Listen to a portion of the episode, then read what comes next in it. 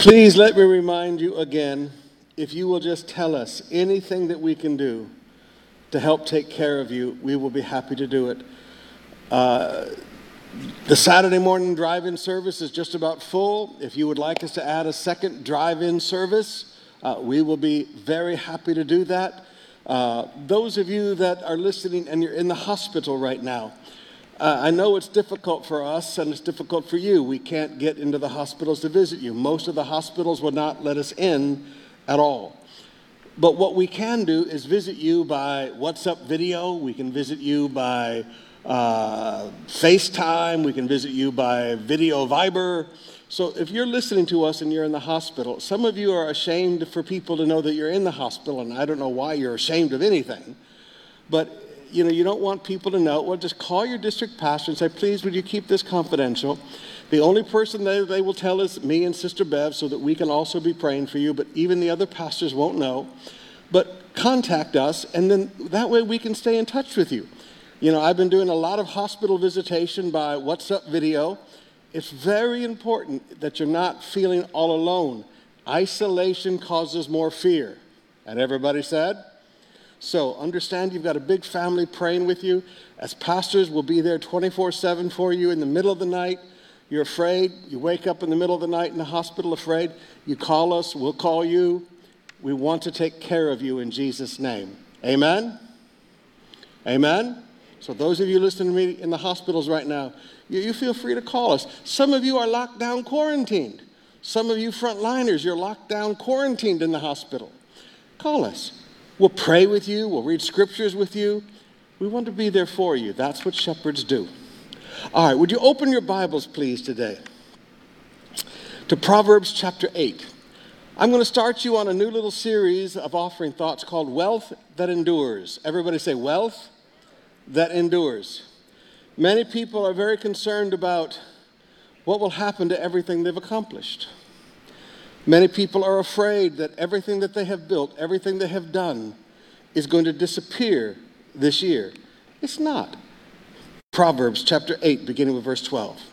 I, wisdom, dwell with prudence. What dwells with prudence? Wisdom. Everybody say wisdom. Now we're going to talk about the benefits of wisdom. I, wisdom, dwell with prudence, and I find knowledge and discretion.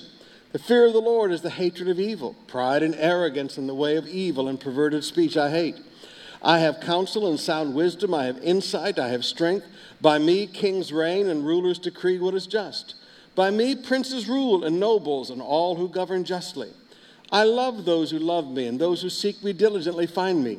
Riches and honor are with me. Everybody say, with wisdom enduring wealth and righteousness. What kind of wealth? Wealth that endures the storm you find with wisdom. My fruit is better than gold, even fine gold, my yield than choice silver.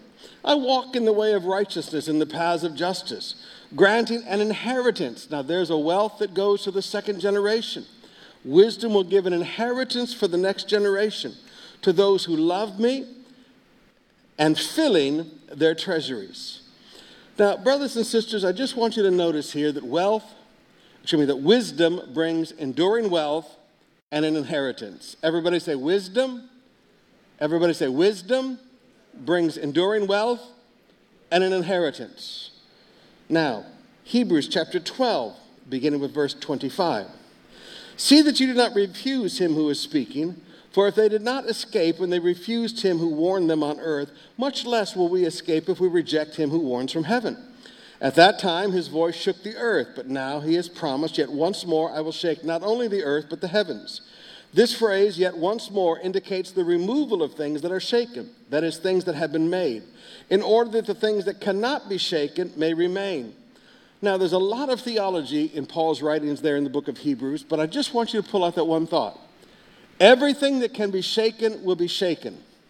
Ulita natin. Everything that can be shaken will be shaken.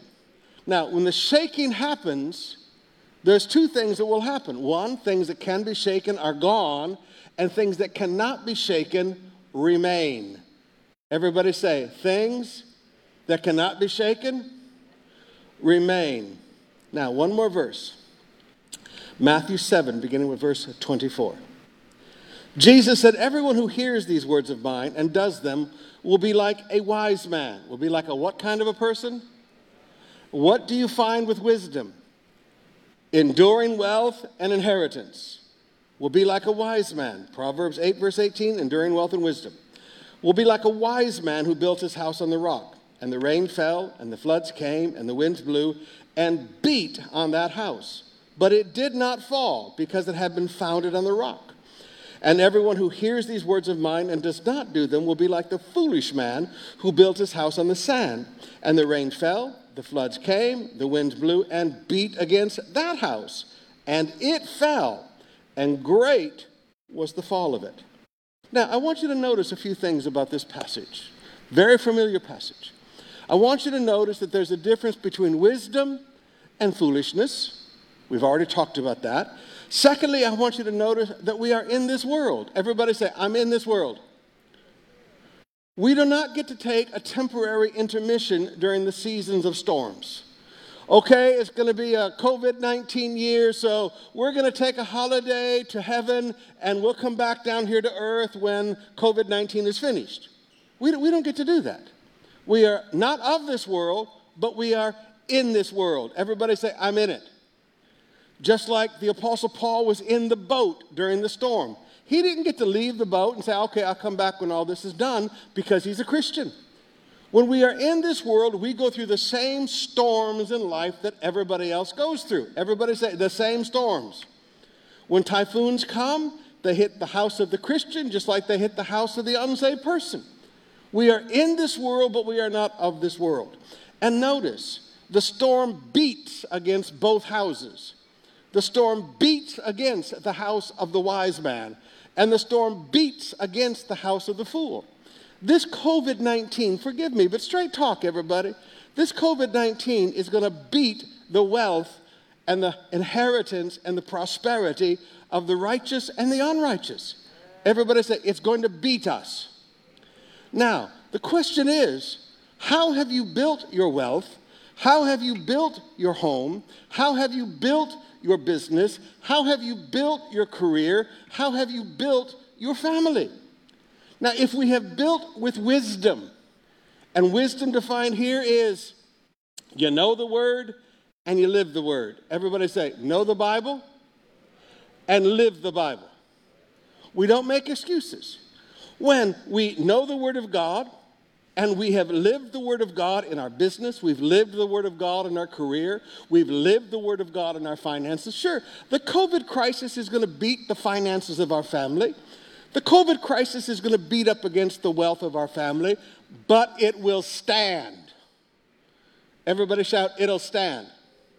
But now, if we've been a compromising Christian, where we know the Word of God, but we don't live the Word of God, this COVID crisis is going to beat against our family's wealth, our family's inheritance, and when it's over, everything we have is going to crash.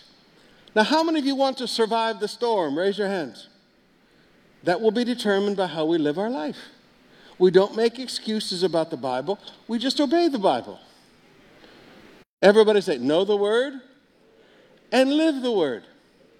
But you, you can't have this this super spiritualistic idea that this problem is not going to touch us, this problem is not going to be, it's not going to affect us at all. It's going to beat against us.